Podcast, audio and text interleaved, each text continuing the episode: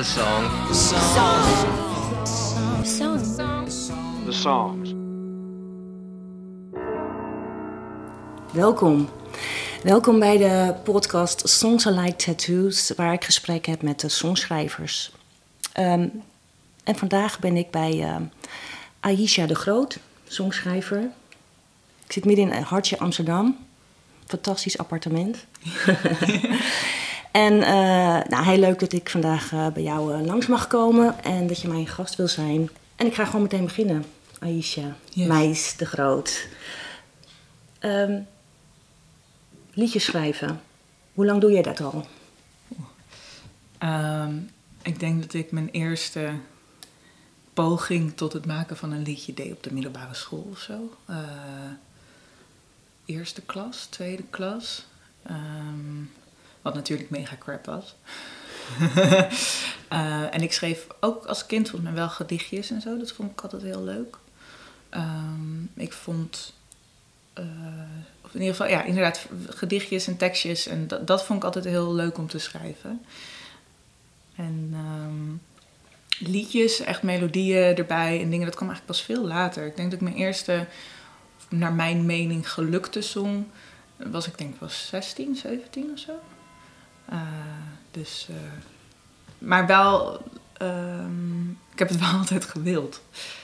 Waren het ook Nederlandstalige liedjes? Nee, dat kwam, kwam later. Ik, eh, om, nee, omdat ik uit een eh, familie kom waar veel Nederlandstalige muziek gemaakt werd, wilde ik mezelf onderscheiden.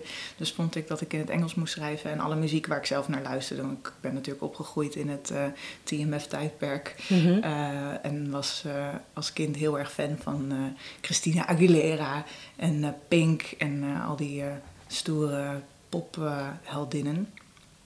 Eh, dus ik wilde daarop blijken.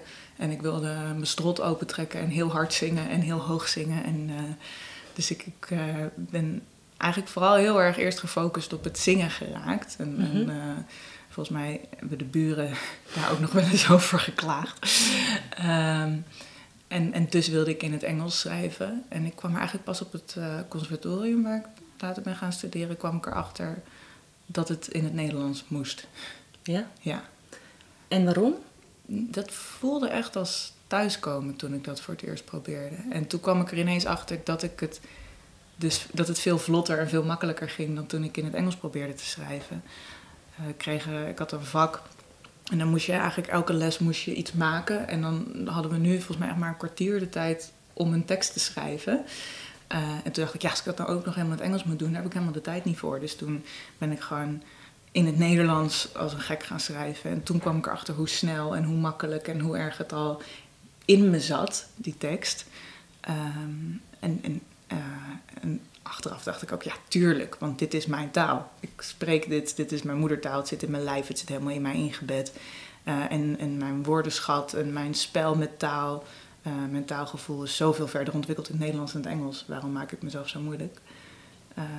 En eh, toen ben ik eh, helemaal geswitcht eigenlijk. Ik heb eh, daarna zelden nog iets in het Engels gemaakt. En, en klonk het ook al gelijk naturel? Van dit klopt ook in het Nederlands als je gaat zingen? Ja, ja het is wel leuk dat ik een keer ehm, met een vriendin van mij iets samen had gemaakt in het Nederlands. En zij is half Engels en eh, zij schrijft dus altijd in het Engels. En dat zij helemaal moest wennen aan haar Nederlandse uitspraak. En dat ze ineens heel keurig ging articuleren of ehm, eh, ging een beetje meer zoals mijn Nederlands ging zingen, omdat ze met me mee ging zingen.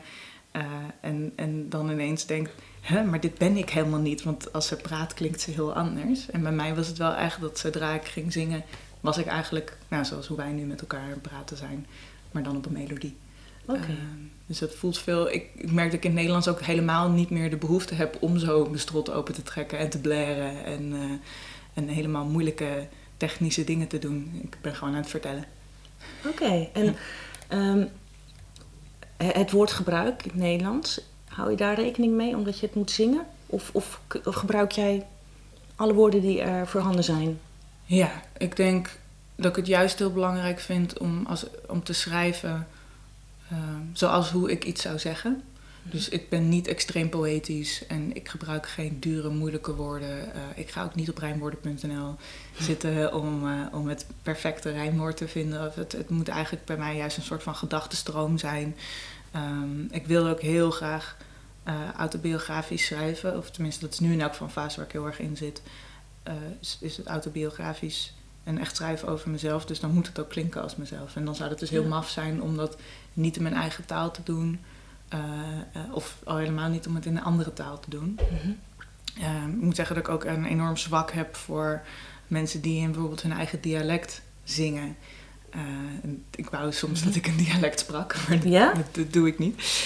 Um, ja, maar ik hou er heel erg van als mensen gewoon zo dicht bij zichzelf blijven dat, dat je dat door laat klinken in je muziek. Oké. Okay. En welk dialect vind je mooi? Oeh, nou, ik, houd, ik ben heel erg gek op het Vlaams. En dan is eigenlijk vooral het West-Vlaams. Wat, wat, je, wat wij als Nederlander kunnen dat eigenlijk bijna niet meer verstaan. En ik ben heel veel in België. Uh, en ik speel daar ook heel graag. Maar ik heb een enorm zwak voor het West-Vlaams accent. Dat vind ik uh, heel erg mooi.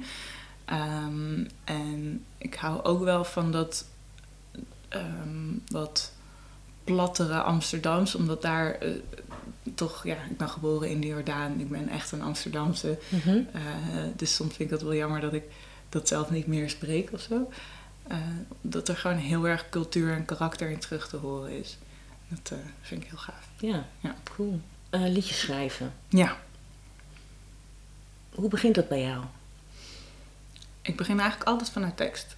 En altijd vanuit uh, een verhaal dat ik wil vertellen. En um, de plaat waar, uh, die, die nu uit gaat komen, waar ik nu net mijn eerste single van ge, uitgebracht heb, um, heb ik bijna de hele plaat in tekst eerst geschreven voordat er een nootmuziek was.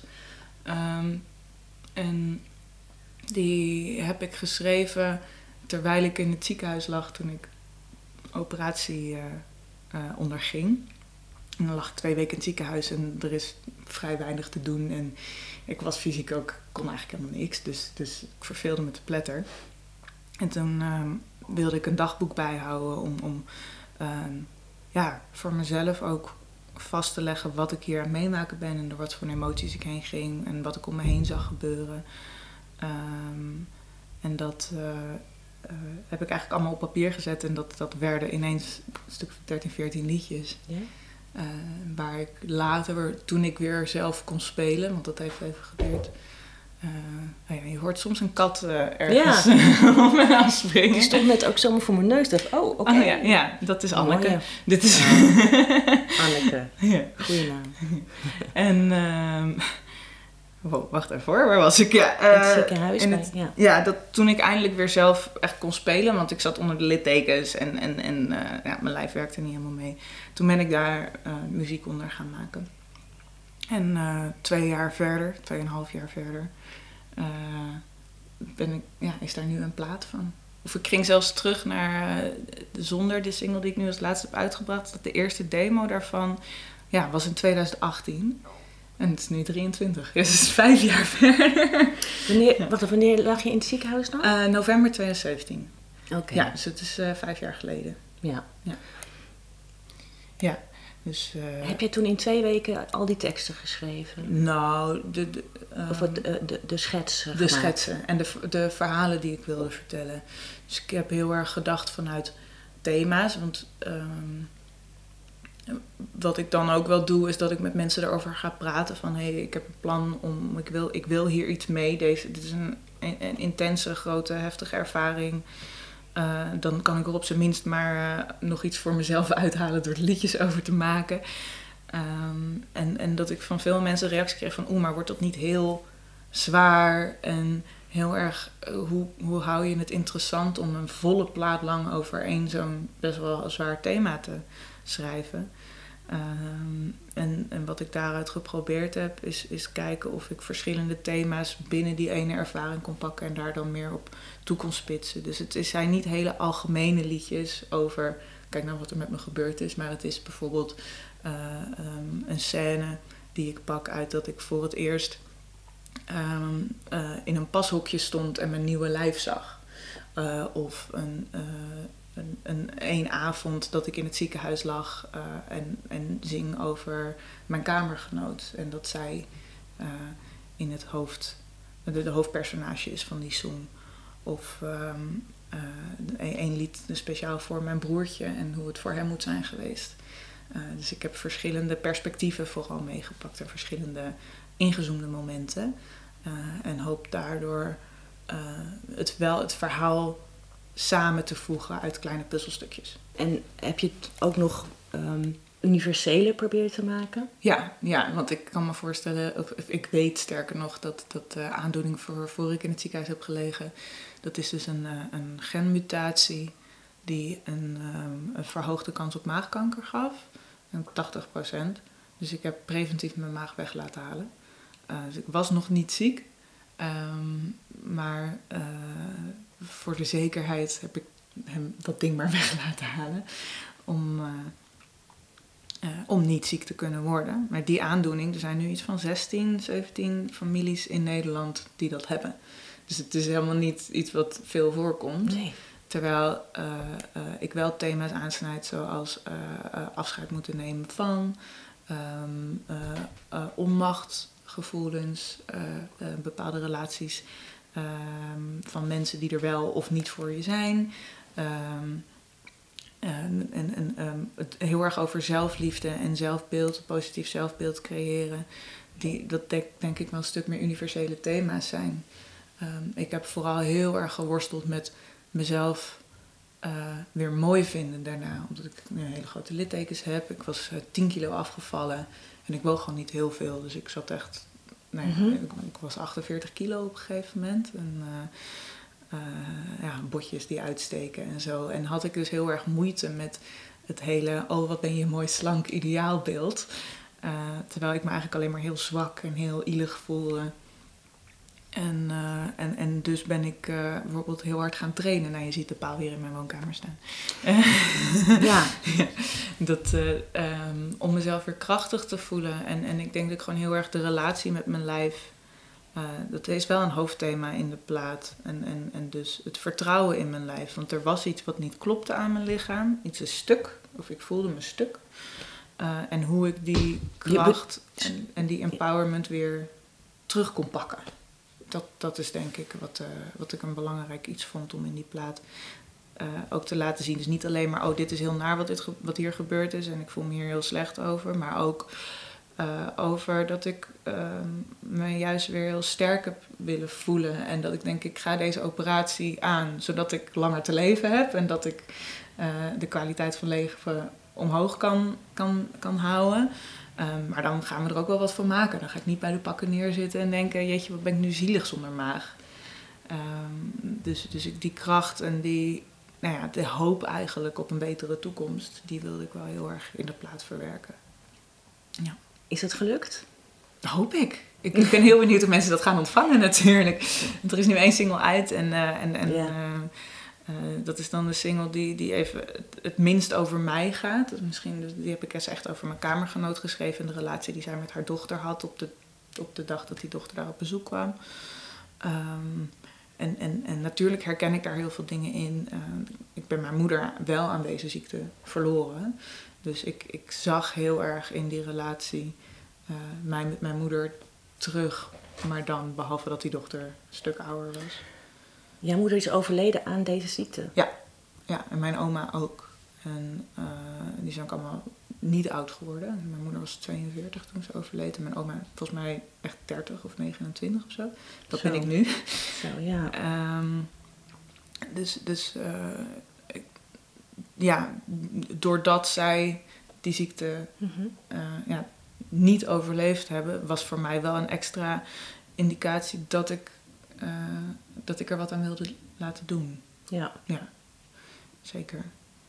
Um, dus het is een, ja, gewoon dit, dit, dit hele ding heeft zo'n impact eigenlijk al over mijn hele leven heen gehad. Ik verloor mijn moeder toen ik acht was, dus, dus toen bestond het al.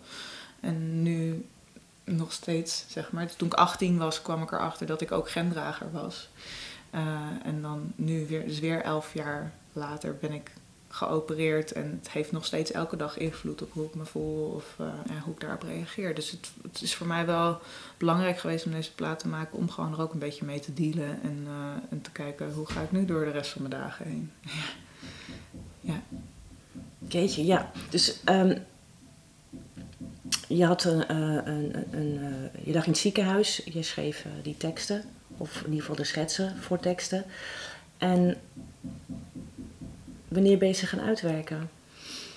Mm, eigenlijk vrijwel meteen vanuit het ziekenhuis. Ik heb een, een tijdje uh, bij mijn vader, uh, die had een mooi huis op de Veluwe. En die had het soort van aan de andere kant van het gasveld nog een, een huisje waar die veel in werkte. Maar er stond ook een slaapkamer en een badkamer in. Dus daar heb ik gerevalideerd totdat ik weer echt voor mezelf kon zorgen.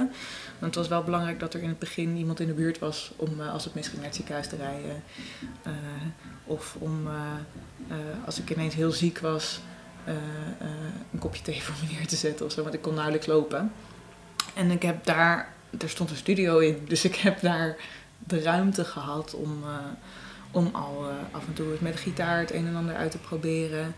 Um, en met mijn laptop wat, wat basisdingen te maken. Dat ging allemaal niet super goed.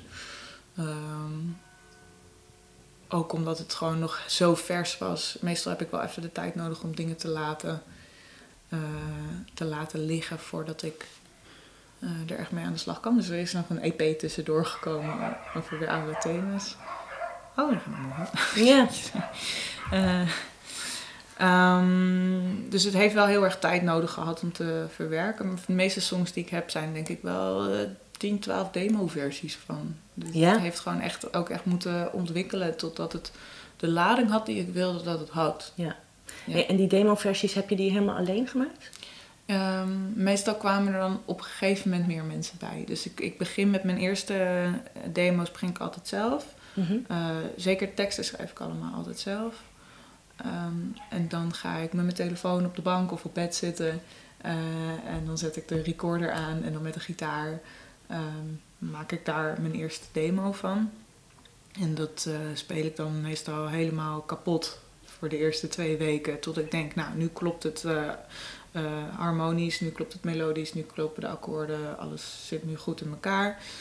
Um, en dan heb ik met een paar songs geprobeerd dat zelf uit te werken um, en zelf productie dingetjes te maken. En dat is met sommige songs wel goed gelukt, met andere niet. Ik ben niet een held op de computer en ik ben Um, vooral een hele slechte engineer. Dus ik weet waar de opnameknop zit en ik kan knippen en plakken. Maar ik merk dat ik ook niet echt geïnteresseerd ben mm-hmm. in... kan ik de ideale sound bouwen voor drums of voor beats. Of, dat ja, vind ik allemaal niet zo boeiend. Dus dan ga ik al gauw mensen bellen om, uh, om mee uit te werken. En ik heb met deze plaat helemaal samengemaakt met Nicky Hustings... Uh, bevriende drummer van mij. En wat ik interessant vind, omdat ik zelf echt geen drummer ben, dat vind ik denk ik het moeilijkste instrument om te spelen, is dan dus juist om hem daarvoor te vragen voor het ritmische aspect. Um, en dan ook als producer, hij is ontzettend juist heel erg goed in sounds bouwen. En uh, vindt het heel erg leuk om daarin te duiken en, uh, en met verschillende zins aan de slag te gaan. Dus we hebben een beetje zo onze krachten gebundeld en dan hebben we dat samen geproduceerd tot, uh, tot de songs die het nu zijn. Ja, maar de demos, um, die ging eerst naar bij hem langs. Ja. En um, dan kwam hij met nieuwe ideeën. Nou, bijvoorbeeld, we hebben dat eerst met één lied geprobeerd. Mm -hmm. En dat was een song waar ik zelf al wel ver in was. Dus ik had zelf um, meerdere gitaarpartijen over elkaar heen opgenomen. Ik had heel veel koortjes. Ik doe wel heel veel koorwerken, zo maak ik allemaal zelf. En ik hou heel erg van stapelen en puzzelen. En dat vind ik heel leuk. En toen had ik tegen hem gezegd: Kan jij hier dan iets van een beat onder zetten? Of vind jij het leuk uh, om, om te kijken wat het nodig zou hebben qua drums?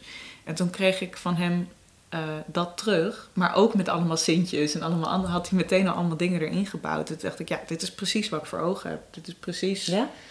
Wat deze song nog miste. Uh, en toen vroeg ik, wil je dat met nog een song doen? En toen ineens zaten we in de studio en uh, toen had ik ineens twaalf liedjes waarvan ik zei, kunnen we hier nog wat mee doen? Um, en sommige dingen waren dus al best wel ver uitgewerkt voor mij en heeft hij gewoon een paar partijen aan toegevoegd. En sommige songs hebben we echt helemaal samen gebouwd. Mm-hmm. Um, en, en er is zelfs één volledig instrumentale track dat ik tegen Nicky zei, doe maar gewoon. Eh, laat je losgaan. Ik wil dat er deze beats in zitten, deze synths in zitten. En laten we hier iets van bouwen. En dan heb ik soms gezegd van, oh, deze akkoorden moeten hier iets langer blijven liggen. Of kan de bas niet daarheen. Maar uh, um, ja, dat hebben we echt zo samen in elkaar geboven. Dus het verschilt een beetje per liedje. De, de plaat, hij gaat zwart-wit heten. En wit zijn toch wat meer de songs die vanuit akoestisch oogpunt geschreven zijn. Dus ik met gitaar. Um, en de zwart kant is veel geproduceerder en wat meer die clubby hoek op en een stuk donkerder. En daar heeft Nicky iets meer aanspraak in gehad. En, en uh, zeker meer vanuit de producerende hoek. En zo hebben we dat ook meer geschreven als al producerend. En die andere songs die hebben we meer uitgebouwd van hoe ik ze geschreven heb. Ja. Um, en dat vond ik eigenlijk een hele fijne samenwerking. Het was, wat we merkten was, er waren geen ego's daar. Het was gewoon vooral heel erg belangrijk dat de liedjes de baas waren. En wij er alles aan moesten doen samen om dat liedje zo goed mogelijk naar voren te krijgen. Alles in dienst van, uh, van de Alles liedjes. in dienst van de liedjes. En dat vind ik denk ik altijd het belangrijkste. En als dat, dat betekent dat er iets minder uh, Aisha in zit... Dan, of dat er dus helemaal geen tekst in zit, want het liedje heeft dat niet nodig, dan, uh, dan so be it. Dan, uh, dat is dan gewoon belangrijk. En zeker omdat ik een verhaal te vertellen had en daar um, een heel duidelijk beeld bij had, eigenlijk nog voordat we aan het opnemen waren. Ik zag al visueel het al voor me, ik zag het artwork al voor me, ik zag de live show al voor me. Van, ik kon wel dus zeggen, oké, okay, dit moet ongeveer de tracklist worden. En we moeten ongeveer zoveel liedjes klein hebben. We moeten ongeveer zoveel liedjes beuksongs hebben. En dit zijn allemaal teksten. Dus hoe gaan we dit... Het geraamte was er eigenlijk allemaal. Moest alleen nog... De liedjes moesten ergens uit groeien. Ja. Gaaf. Ja. Ja. Uh, je vertelt in het begin, uh, ben je demo's aan het maken. Je bent aan het stapelen met zang. Mhm. um, maar het zijn nog demo's. Ja. Dus daar kan nog aan, uh, er kunnen nog dingen aan veranderd worden qua vorm, qua doel. Ja. Of, of had je, heb je dat dan ook al helemaal voor ogen uh, van A tot Z hoe de vormen van de liedjes zijn? Um, meestal wel. Het wil wel eens nog gebeuren dat. Um, ik heb een hele tijd de neiging gehad om zo couplet, refrein, couplet, refrein. Mm -hmm. En dan een super episch, opbouwend groot einde te hebben. Maar als je dat elke track doet op je plaat, dan heeft het die kracht niet meer. Want dan denk je, oh ja, natuurlijk, hier gaan we weer bouwen. Uh, en dat viel me eigenlijk vooral live op. Dat ik denk, oh, hebben we weer een climax hier? Is het liedje niet gewoon eens klaar? Um, dus we hebben ook wel over sommige liedjes, hebben Nicky en ik samen echt een discussie gehad van, ja, maar moet er hier nu echt nog iets komen? Of is het na het tweede refrein gewoon klaar? Of weet je zeker dat dit een refrein is? Moet er hier niet, na niet nog een postchorus komen? Of moet er... We hebben nog wel dat soort dingetjes, die kwamen dan wel later. Het is één lied... Dat is deze trouwens die net uit is, zonder... Waar ik heel lang met het refrein heb lopen klooien. Namelijk drie jaar of zo. En natuurlijk niet drie jaar constant. Mm -hmm. Ik leg hem ook wel gewoon mm -hmm. eens een half jaar weg. Um, maar de, in de eerste demo hoorde ik terug dat ik... Um, dat mijn refrein dat was de eerste zin die er nu nog in zit. Jij gaat hier toch niet aan onderdoor. Punt. Dat was het refrein. En dacht ik, dit is helemaal niet een refrein, dit is een zin. En het, is, het klopt nog niet. Ja. En uh, toen was het heel lang zoeken naar... Oké, okay, maar dan doen we die zin drie keer. Nee, dat werkt ook nog niet. En pas veel later was uiteindelijk het hele idee dat het een vraag-antwoord was met koortjes. Dat, dat, dat was uiteindelijk het puzzelstukje dat samen moest vallen om er een refrein van te maken. Um, dat was echt een ingeving wat ik een week had voordat we de studio ingingen om dat ding op te nemen. En uiteindelijk dacht ik, ah, nu klopt die. Ja, soms wil iets gewoon niet. En wat ik meestal heb met dat soort liedjes is dan denk ik, oké, okay, maar dan is het gewoon niet zo'n goed liedje, dan werkt het niet, dan gaat hij de prullenbak in. Mm-hmm. Maar omdat de tekst helemaal af was en de tekst echt moest zijn wat het moest zijn, kon ik dat met deze song niet.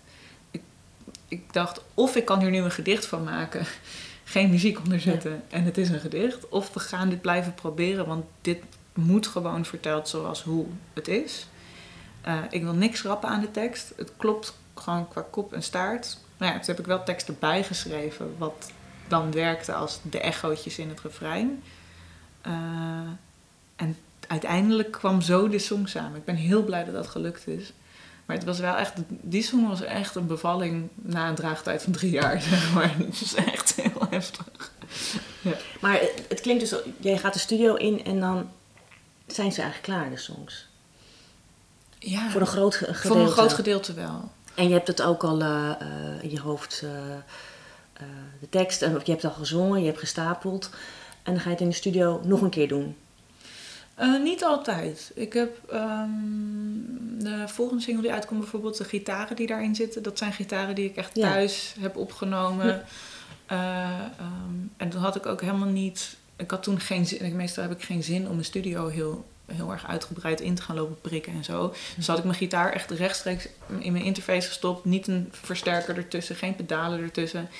Had ik gewoon rechtstreeks gedaan. En ik ben ook niet een geweldige gitarist. Dus ik had, nou ja, een goede gitarist had mijn gitaarpartijen in één partij kunnen opnemen. Ik heb gewoon steeds met één vinger, één snaar een partij ingespeeld. En dan vervolgens de volgende partij, de volgende vinger, volgende snaar. En dat heel erg in elkaar blijven knippen en plakken. En toen daarna zei Nicky nog steeds, ja, het is niet strak, Aisha. Dit gaan we even, even knippen en plakken. Maar we hebben het niet opnieuw opgenomen, want het Gaaf. karakter klopte. Ja, Dus het is nog steeds de gitaar die ik toen heb ingespeeld. Alleen we hebben er wel heel veel aan gedaan om het op de grid, zeg maar, Ja. eh, te krijgen. Eh, maar ik vind dat wel heel leuk dat dat er nog in zit. En sommige koortjes zitten er ook nog op die manier in. Ehm, maar ik heb, wel, ik heb het niet met de beste microfoon gedaan. En je hoort dan smakjes erin. Of je, ik, het kwaaltje van een vocalist is dat je het altijd beter kan.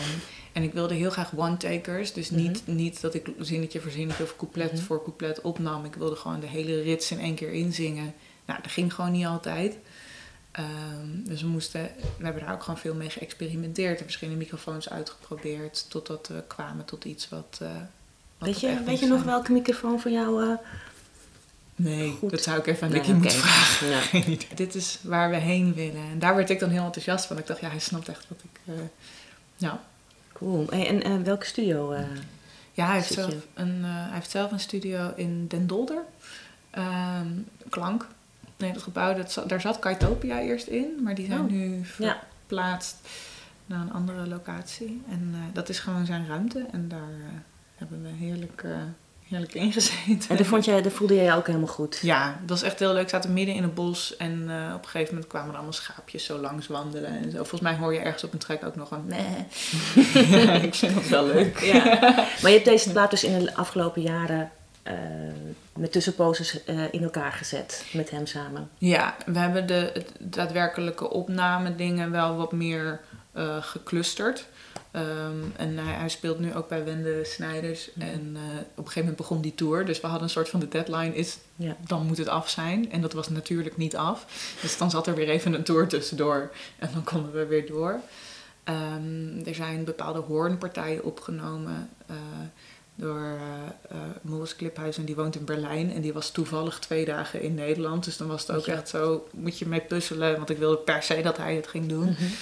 Uh, dus het is soms een beetje uitproberen. Mijn, mijn deadline was dat ik het afgelopen november af wilde hebben. Uh, zeg ik dat nou goed? Ja. En uiteindelijk werd het volgens mij maart. Dus het, we hadden een uitloop. Ja. Het valt nog mee, maar ja.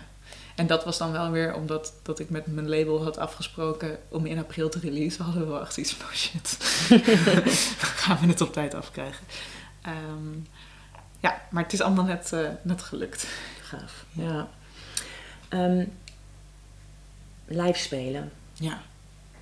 Dat ga je nu doen. Dat ben je aan het aandoen. Dat ben ik aan het ja. doen, ja. En dat is echt, uh, nou daar leef ik voor. Ja? Ik vind schrijven heerlijk. Ik vind uh, in de studio zitten um, ook echt heel fijn. Het is wel, dat vind ik het meest vermoeiende. Want het zijn hele lange dagen die je draait met heel veel luisteren. En luisteren mm -hmm. kost gewoon veel energie. Um, maar spelen, daar, ja, daar doe ik het echt voor. Daar ben ik muzikant voor geworden. Uh, liefst zou ik echt 300 keer per jaar spelen. Um, en met meisjes doen, zitten we nu op... Nou, ik doe nu een support toertje van Prinses en de Geit. En dat vind ik heel leuk, want die muziek ligt best wel ver uit elkaar. Um, maar er zitten hele leuke overlappende elementen. Uh, en, en ik merk dat ik zo geïnspireerd raakte door uh, zijn live performance, dat ik daardoor zelf ook wat meer ben gaan durven. Dat ik dacht, oké, okay, we doen een support van deze band. We doen even geen ballads. We knallen al onze elektronische tracks erin. Ik neem mijn danspaal mee. Ik ga paaldansen op het podium. En, Ja. ehm, en ik ben, ben er helemaal in aan het opleven. Dus ik ehm, ben nu, ja, de plaat zijn we nu echt naar live aan het vertalen, maar het wordt een veel groter en ambitieuzer project dan. ehm, nou ja, in ieder geval dan dat mijn budget eh, toelaat. Ehm, en en eh, ik ben eigenlijk natuurlijk nog ja, begin. Ik sta nu, dit wordt mijn allereerste album. Maar ik ben wel heel ambitieus en ik wil wel echt een show-show maken. Ik vind het heel belangrijk dat het totaalplaatje plaatje klopt. En dat ik niet gewoon met mijn band ga spelen. Maar dat, dat eh, de volledige show qua licht, qua geluid, qua performance, qua kostuums of, of gewoon outfits, whatever. Dat alles samenvalt en alles dat verhaal vertelt. Het is een conceptuele plaat en Mhm. ik wil dat dat concept ook live doorkomt. Ja, Uh, dus daar gaat eigenlijk nu alle energie naartoe, nu de plaat af is. Ehm, dat vind ik heel leuk, maar ook heel stressvol en eh, eng. Ik ben heel benieuwd hoe mensen dit ontvangen. En het is leuk om die supports te doen, omdat ik dan nu eigenlijk een soort van kleine teaser geef aan mensen van dit is wat je van een live show van mij kan verwachten. Maar ehm, dat wij nog steeds de mogelijkheid hebben om te schaven. Dat het niet nu al af en perfect hoeft te zijn, want het is maar een supportshow en we spelen maar een half uurtje. Ehm, en eh, we hebben geen eigen technicus nu mee. Ehm, maar al- dat uiteindelijk, ik kan nu wel van elementen leren en, en, en die show bij elkaar schaven. Ik vind eigenlijk niks zo leerzaam als een show spelen die eigenlijk nog niet af is. Want je moet wel alles al geven. Ja. Eh, en dat vind ik heel leuk. en dit zijn eigenlijk eh, try-outs. Ja, dit Ja. zijn voor ons try-outs. Ja. Hey, en eh, ja, paaldansen. Ja. Er staat, er, er- staat er ook één hier in de kamer. ja. En je vertelde ook dat je, je hebt jezelf daar ook mee eh, terug in conditie gebracht. Of zeg Ja. ik het zo goed? Ja. Na, na de operatie ben je gaan paaldansen. Ja, er zat wel een tijd tussen hoor. Ik heb eerst heel lang niks gedaan. Eh, ik, ik was niet echt van het sporten. Ik vond sporten eigenlijk eh, stom. Maar dat, blijkbaar nu kom ik erachter dat ik gewoon de juiste sport nog niet had gevonden. Mhm. Ik heb wel geprobeerd te hardlopen. eh, Helemaal kut. Fietsen vind ik echt vreselijk. Ik ben eh, voor een Amsterdammer echt een hele slechte fietser. Ehm, maar eh, dat, die, ik, ik, ik zat ooit in Gent, zat ik op een terras met eh, een vriend van mij. En die had nog een paar vriendinnen uitgenodigd. En één daarvan was paaldansinstructrice, vertelde ze. En de andere was tatoeëerder. En toen dacht ik ook echt zo, wat een coole chicks. En toen ging ik haar op Instagram ging ik filmpjes van die paaldansinstructrice opzoeken. En zij was zo ontzettend mooi, sterk, sierlijk, vrouwelijk. Ehm, en toch het stigma dat er omheen hangt, Mhm. dat het strippers zijn die dat doen en dat het heel erg is om mannen te verleiden. En eh, dat zag ik bij haar totaal niet. Het was bij haar volledig zij als ja, topsporter, acrobaat, bovenmenselijk sterk. En toen dacht ik, ja, dat wil ik ook. Dus ik heb de week daarna een les geboekt. En, ehm, en eh, ja, toen liep dat uit de hand. Dus ik doe het nu anderhalf jaar. Eh, nog niet heel lang. Maar inmiddels heb ik nu, vond ik, voldoende skills omdat ik het live ook, eh, ook kan doen. Dus ik heb toen voor het eerst vanuit de dansschool een keer een uitvoering gedaan. Zoals eh, ja, je dat doet met dansscholen. En dat was zo eh, bevrijdend. omdat ik, waar ze na mijn operatie tegen me hadden gezegd: je gaat nooit meer plat kunnen slapen, maar altijd in een 45 graden hoek. Want je hebt geen maagklep, dus je eten komt dan omhoog. Of, eh, nou, dat zijn allemaal dingen die ik niet meer zou, zou kunnen. Eh, oh, nooit meer in een draaimolen of zo, weet je wel. Mhm. Omdat, nee, gewoon die draaidingen. Ehm, en nu hang ik ondersteboven aan een draaiende paal. Ja. En, en kan ik gewoon even bijna een soort van twee middelvingers opsteken en zeggen: "Eh, Jongens, ik doe het gewoon hoor, ik weet niet. Dus het voelt heel erg als winst. Als ik echt gewonnen heb van mijn lijf die zegt dat ik dingen niet zou kunnen. Ehm, hij staat daardoor symbool voor echt het, ja, het weer opklimmen, het opklauteren. Ehm, ik heb me nog nooit zo sterk en goed in mijn lijf gevoeld. Ehm, hij is net als mijn eh, buiklitteken, een mooie eh, verticale lijn. Dus hij, hij symboliseert voor mij echt de, het weer terugkomen na die operatie. En, eh, en zo wil ik dat esthetisch ook op het podium laten zien. Ehm, Mooi. het is- het Mooi is- verhaal. Ja. Dit. ja. Ja, ik, zag, ik zag het eh, eh, van de week op Insta ergens een stukje Tivoli. Ja. Het, het, het is, het ziet er ook te gek uit en ook eh, opvallend. Ja. ik dacht, ehm het is ook echt wel heel erg geschikt voor festivals volgens mij. Ik weet niet, kun je die paal overal Nou, neerzetten? dit- ik had naar Tivoli ook een stagepaal mee. Kijk, deze zit, eh, hij zit niet geschroefd. Hij zit geklemd tussen Ja. de vloer en het plafond. Ehm, maar die stagepalen, dat is eigenlijk net als een parasol. Heb je gewoon een hele zware voet waar je hem inzet. En dan de bovenkant is los. Dus eh, dan heb je niet een plafond nodig. Precies. Dan kan je hem gewoon eh, neerzetten. Dus het kan, het kan zeker. ja. Ik hoop dat ik er op festivals mee kom te staan. Ehm, en dan wiebelt hij iets meer, maar daar ben je aan. En eh, ik, ja, ik zou het wel heel gaaf vinden om hem eh, naar shows mee te nemen. En, en voor echt de meisshow wordt het wel echt een key eh, element. waar we ook de lichtshow omheen gaan bouwen. En, en is het echt een, een stuk ja, wat bij het verhaal hoort. Ik hoop ook heel erg dat we uiteindelijk misschien wel de theaters ermee in kunnen. Ja. En, ehm, ja, het is eh, heel erg deel uitmaakt het van deze ervaring. Hey, en en eh, hoe gaat het dan met zingen tussendoor en zo? Ja, dat is wel zwaarder dan dat ik dacht. ik zing ook niet tegelijk nog. Dat, eh, dat is echt niet te doen. Wil je dat wel gaan doen? Dan? Nou, ja, kijk, ik heb natuurlijk twee handen nodig. Dus dan zou ik Ja. met zo'n leuke Britney mic moeten. En ik, ik, ik ben daar mentaal nog niet helemaal klaar voor. Maar het- ik merk nu al, dan, dan, ik dans dan nu in stukjes die instrumentaal zijn. En dan moet ik daarna dus weer naar mijn Ja. microfoon en zingen. Dat is wel echt even, voor de conditie is het wel heel heftig. Ja. Dus het is eh, flink aan het trainen. Ik merk wel dat ik train nu zo'n vier, vijf keer in de week. Ehm, ja, daar moet ook cardio bij. Het is echt... eh, maar ja, ik zie dan een Beyoncé of zo en die doet dat met twee vingers in de neus. En dat is natuurlijk wel Queen Bee, maar dat is wel een beetje een streven wat je hebt. Mhm. Dat je die energie kan blijven geven, ook als je een uur speelt. Zeg maar. Ben je trouwens ook anders gaan zingen na de operatie? Niet dat ik weet. Nee. Ik heb in het begin gedacht dat mijn middenrif misschien wat gezakt zou zijn. Of iets, iets, en dat, daar komt toch die ademsteun grotendeels vandaan. Maar ik heb niet... ehm, en, en in het begin was het zo dat die spieren zijn doorgesneden geweest van mijn buik. Dus ik had toen helemaal niks aan mijn ademsteun. Ehm, maar dat is nu wel weer terug. Maar het is nu ook vijf jaar geleden. Ik denk dat dat de eerste twee, drie jaar... Het is vrij stug nog. En, en het kan zeer doen als ik heel veel kracht moet zetten.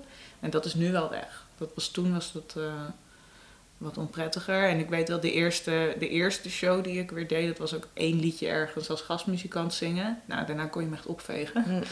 Dus eh, mijn conditie moest wel echt weer eh, terugkomen. Maar dan was het ook een, een rondje lopen met de honden, zeg maar, van vijf minuten. Dat, dat was al echt eh, de activiteit van de dag. Ja. En nu heb ik nog steeds ik laag in mijn energie zit. Want eten gaat natuurlijk heel anders. En, en ik neem heel veel stoffen minder op. Dus ik doe het echt op de middagdutjes. Ik moet vaker slapen. Hm. Maar dan, dan haal ik wel meer uit de wakkere momenten van de dag. ja. Ja, dus ik deel mijn dagen wel anders in sinds mijn operatie. Dat vooral. Ik wil nog even weten van jou, ben ik benieuwd naar jouw inspiratiebronnen. Ja, ik, voor... Ik heb natuurlijk afgelopen jaar bij... eh, drie jaar bij Evie de Visser gespeeld. En zij is voor mij een inspiratiebron geweest qua werkethiek. Hoe hard zij werkt. Ehm, maar ook het, hoe ze naar het groter geheel kijkt. Dus, dus niet alleen maar de muziek, maar alles eromheen. Hoe, je, eh, hoe de hele band, hoe het eruit ziet. Of zelfs bijna met een waterpas gaan kijken. Of met een lineaal staat iedereen ver genoeg uit elkaar. En eh, mening over hoe lampen moeten hangen. En gewoon naar het volledige beeld van je show kijken. En dat vind ik bijvoorbeeld aan een Kate Bush ook zo interessant. Dat eh, ehm, het volledige plaatje klopt. En, en ehm, FKA Twix is daar voor mij heel goed. Die paalt ons ook live. Eh, dat is dus denk ik qua all over stardom of zo vind ik dat gewoon een heel, heel inspirerend iets. Ehm, textueel ben ik heel erg fan van Phoebe Bridgers. Vind ik echt fantastisch. Hoe direct en, en ook bijna spreektaal Ja. schrijven zij doet. Dodie. Die meer directe teksten. Dus dat vind ik heel mooi. En ik ben dus steeds meer naar die wat meer elektronische muziek gaan luisteren. Die wel in hybride vorm met live muziek zit. Dus denk aan James Blake of Weefall of Klangstof. En, eh, dat, ja, dat zijn een beetje mijn inspiratiebronnen voor deze plaat geweest. Ja, cool. Ehm, ik ga afsluiten, Aisha. Ik, ehm, ik wens jou heel veel succes Dankjewel. met de plaat en eh, de komende tijd. ehm, en we gaan elkaar. eh, ik ga jou sowieso live zien. Leuk. En succes met alles. Yes. Oké? Dankjewel. Jij ook bedankt. The song. Song. The songs.